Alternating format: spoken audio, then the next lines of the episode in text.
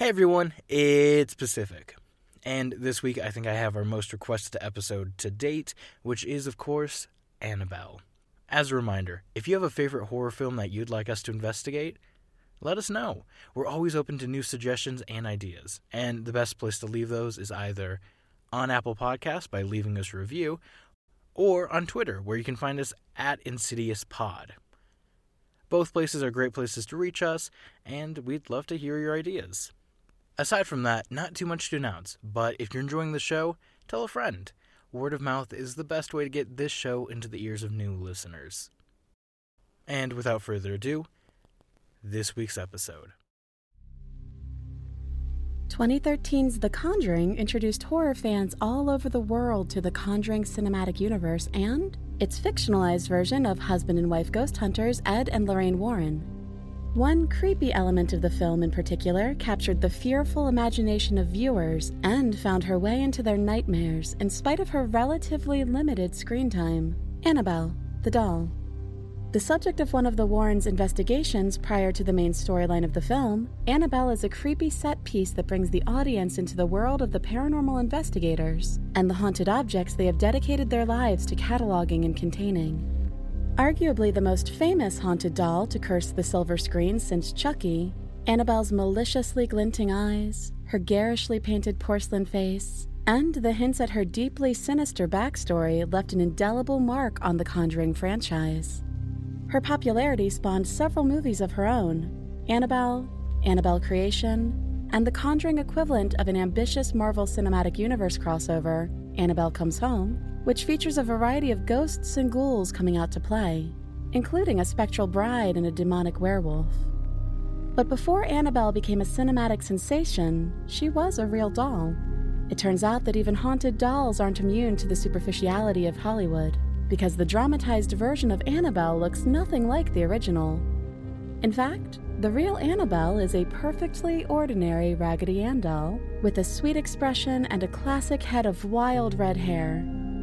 This is the story of a doll, two nurses, and the horrors that hide behind even the most innocent of faces. I'm Nichole Goodnight, and this is Insidious Inspirations.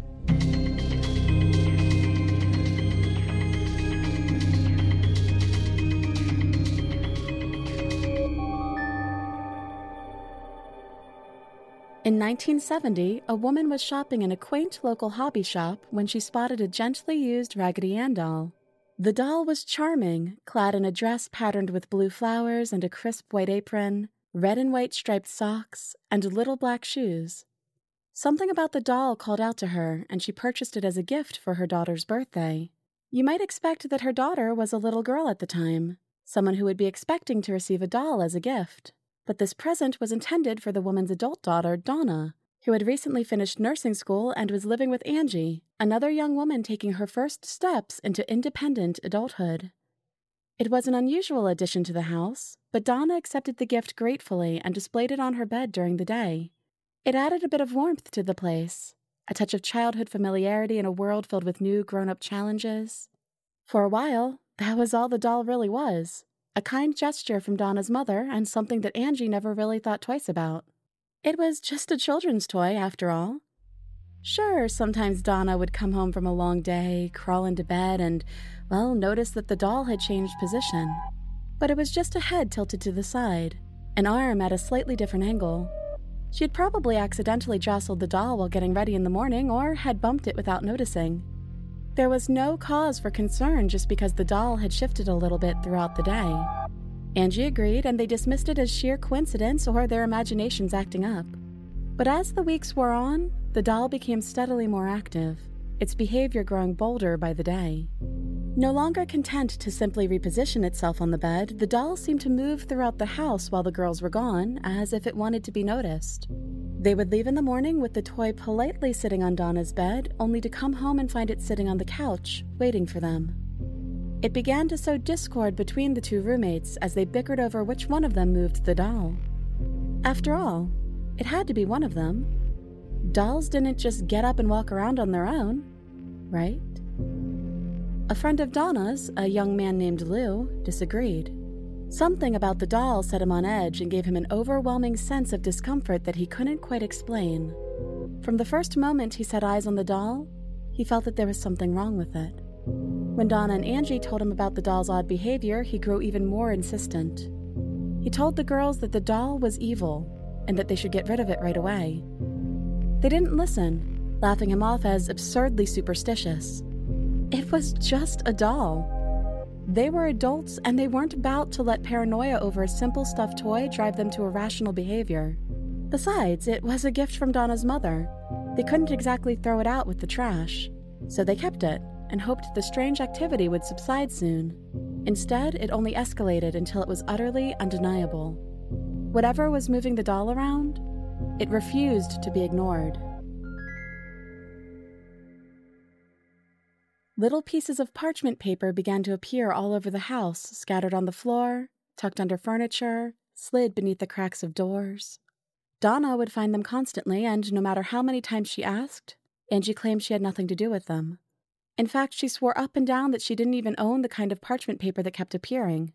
Oh, neither did Donna. So, where were they coming from? The mysterious origin of the papers wasn't the most unnerving part. On the scraps were crudely scrawled messages reading, Help us.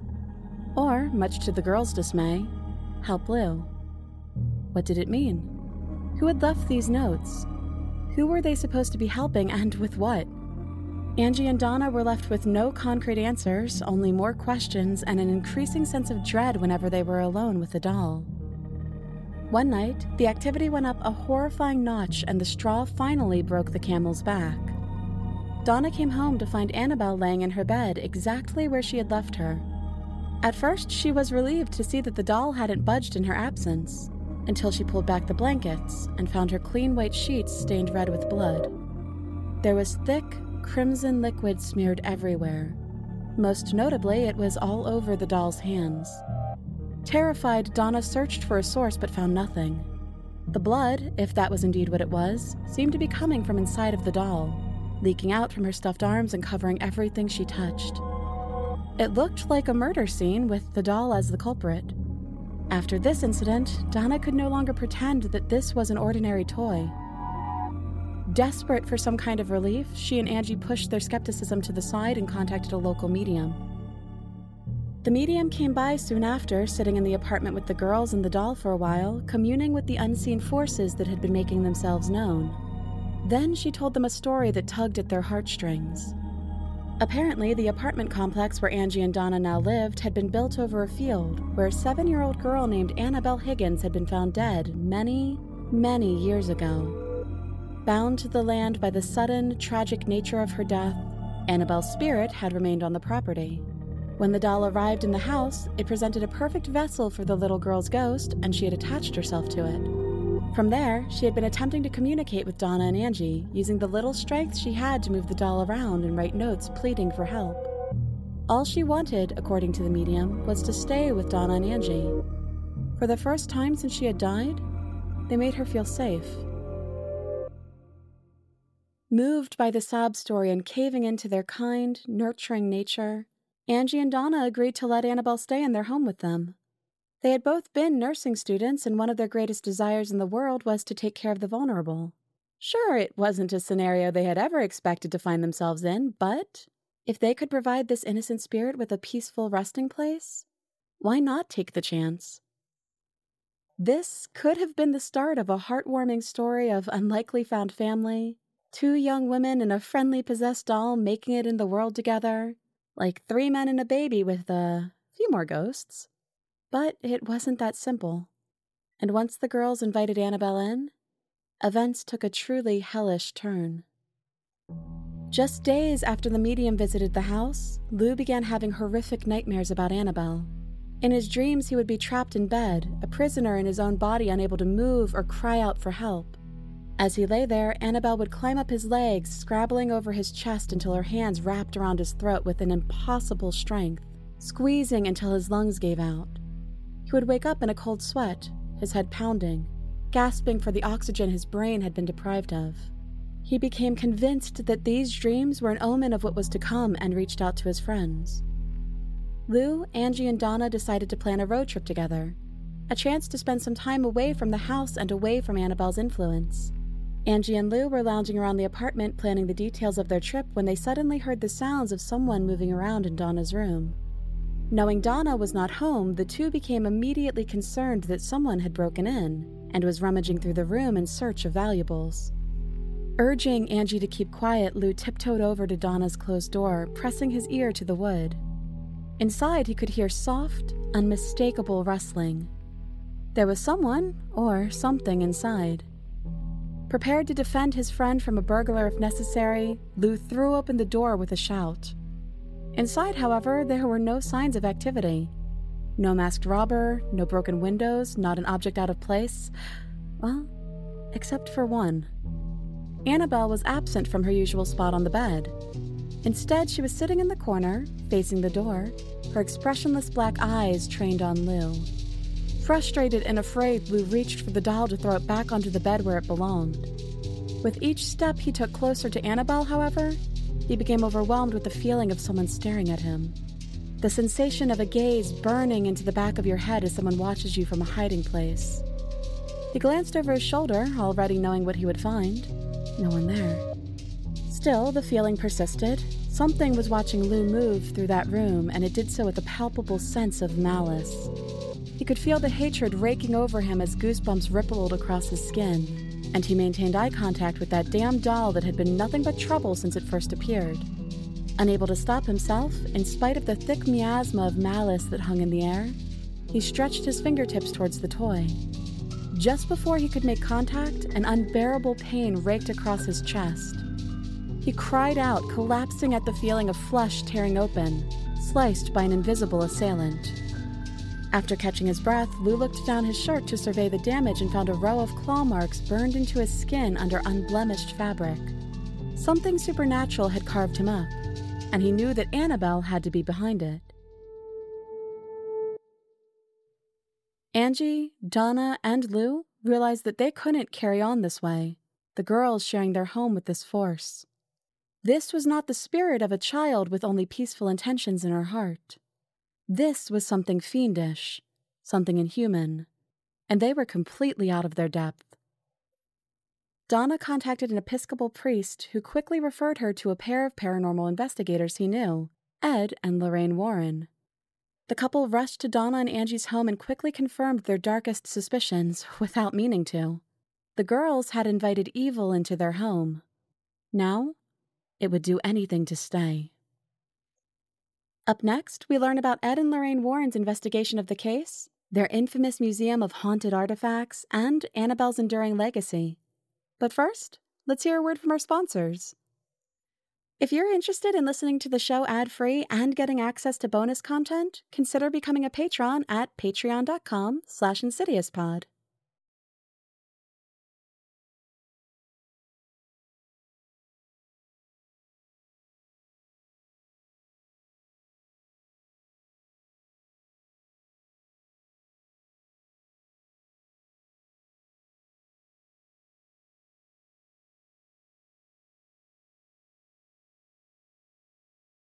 And now, back to our show. The Warrens arrived at the apartment and, after a cursory examination, came to a troubling conclusion. There was no ghost involved here. Yes, the women were being haunted by something, but it was not the lingering spirit of a seven year old girl. In fact, Annabelle Higgins had likely never existed in the first place. Instead, they were being targeted by something that had never been alive a dark, malevolent spirit, most likely a demon. Lorraine Warren went on to explain that though the doll was playing a large part in the activity, it was not actually possessed. Demons can latch on to physical objects, but their real goal is to possess a person. Whatever being was masquerading as Annabelle had grander designs in mind Donna's soul. They didn't waste any time and arranged an exorcism of the apartment. A priest performed the rites, and the Warrens removed the wicked doll from Donna and Angie's lives forever. Furious at being removed from her home, Annabelle acted out repeatedly as the Warrens drove home.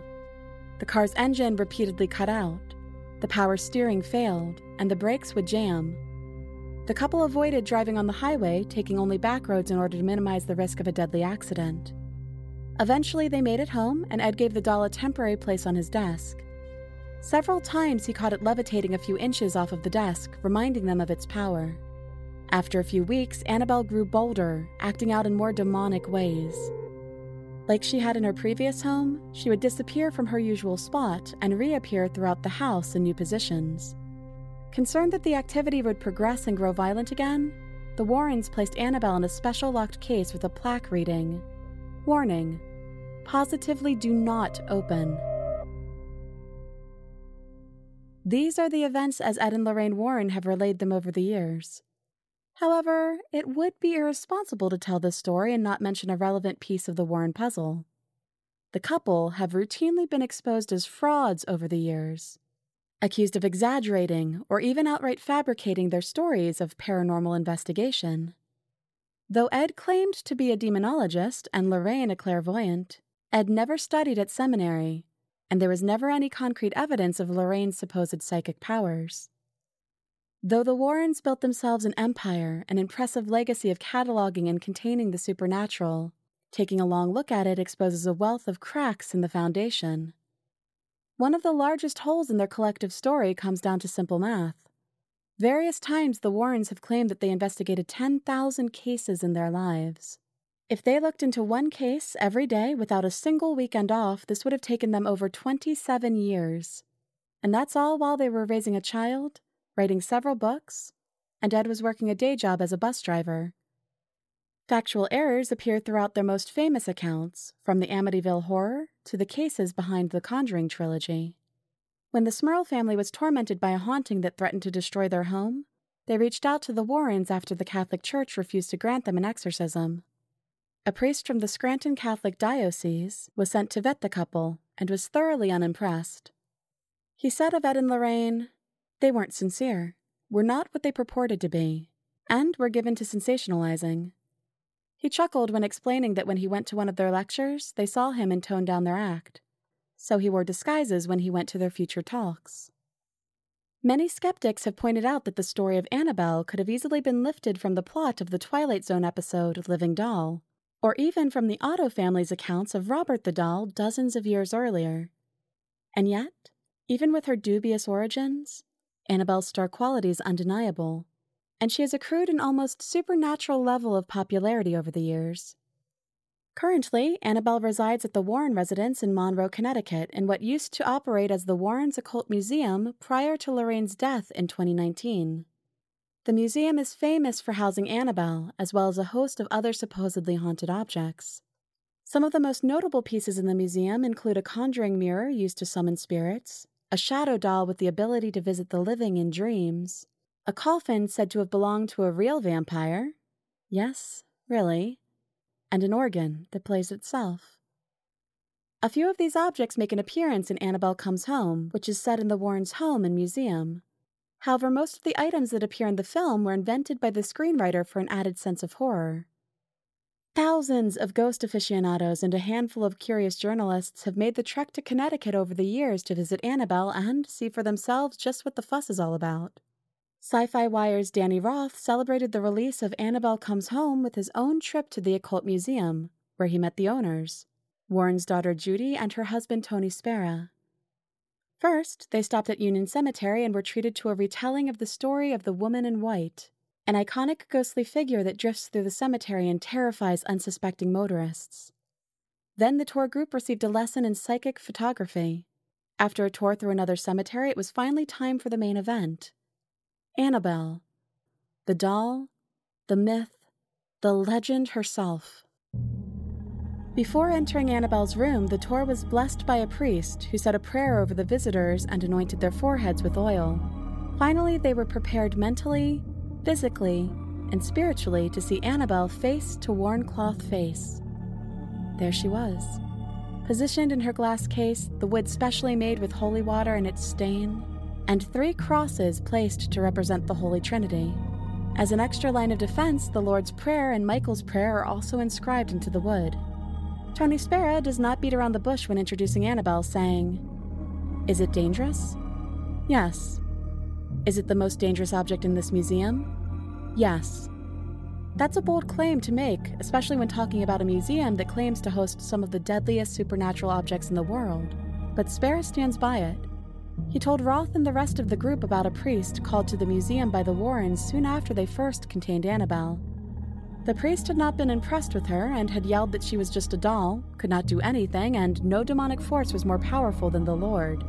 As he drove off in his brand new car, satisfied with himself and the talking to he'd given the possessed toy, he collided with a tractor trailer, and the car was completely totaled. He survived the accident, but not without some emotional scars, including the harrowing experience of seeing Annabelle's face in his rearview mirror, seconds before the accident occurred. This isn't the only traffic accident Annabelle's been blamed for either. Spera also told the group about a young man who visited the museum with his girlfriend and laughed at the doll when Ed Warren told them the story of its origin. He found the whole ordeal to be silly and shrugged it off as nonsense designed to trick tourists. Later that same day, the man got into a terrible motorcycle accident that put his girlfriend in the hospital and him in a casket. Whether due to their respect for Spera's warnings or simply because Annabelle wasn't feeling especially mischievous that day, Roth and the rest of his tour group managed to grab a publicity photo with Annabelle and get home without incident. Though the museum is no longer open to the public, Annabelle still finds a way to make headlines from time to time. As if there wasn't already enough to worry about in 2020, rumors began to circulate online in August of that year that Annabelle was going to escape from her glass display box and wreak untold havoc on the world once free. The exact origin of this claim is uncertain, but it appears to have stemmed from an edit to the Annabelle Wikipedia page made on August 13th that claimed The Annabelle doll escaped on August 14th, 2020 at 3 a.m. in the Warrens Occult Museum in Connecticut, USA. Of course, then the internet did what it always does it ran with the story, and jokes, memes, and panic about Annabelle's supposed escape swirled all over social media. Tony Spera took to YouTube to lay these rumors to rest. Annabelle did not escape. She is still locked up in the museum, and she is alive, or rather, still existing, and in one piece. It looks like Annabelle is going to continue calling Monroe, Connecticut home for the foreseeable future and has no plans for a great escape. But honestly, stranger things have happened over the last few years. And maybe Annabelle's gotten bored of a quiet life out of the public eye. Maybe she misses her fans and wants to terrify them in person once again. Spera himself has compared Annabelle's potentially haunted nature to a supernatural game of Russian roulette. Sure, maybe you won't get the bullet on your turn, but is it better to take your chances and fire the gun, or to not play at all? Maybe Tony and everyone else at the former occult museum should put an extra lock on her cage. Just in case.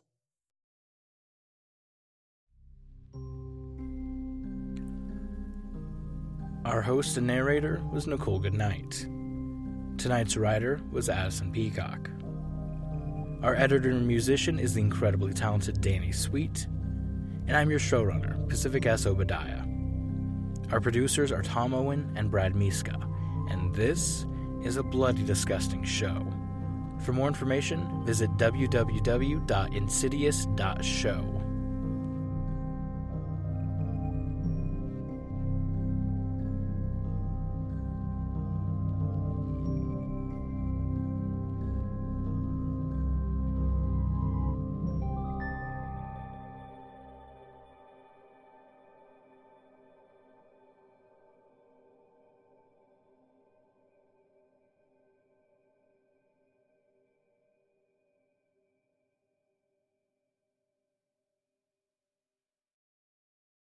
Murder in America is a true crime podcast that covers stories from all 50 states, including stories of mass shootings, serial killers, and lesser known murders. Do you find yourself doing more research after listening to a true crime show? Well, Courtney and I used to do the same thing, and that's why we created Murder in America. Our podcast dives deep into each case. Our storytelling will make you feel like you're right there within the case with us, watching it all play out, and we do not shy away from the graphic details. If you're a fan of true crime, then listen to Murder in America on Spotify now.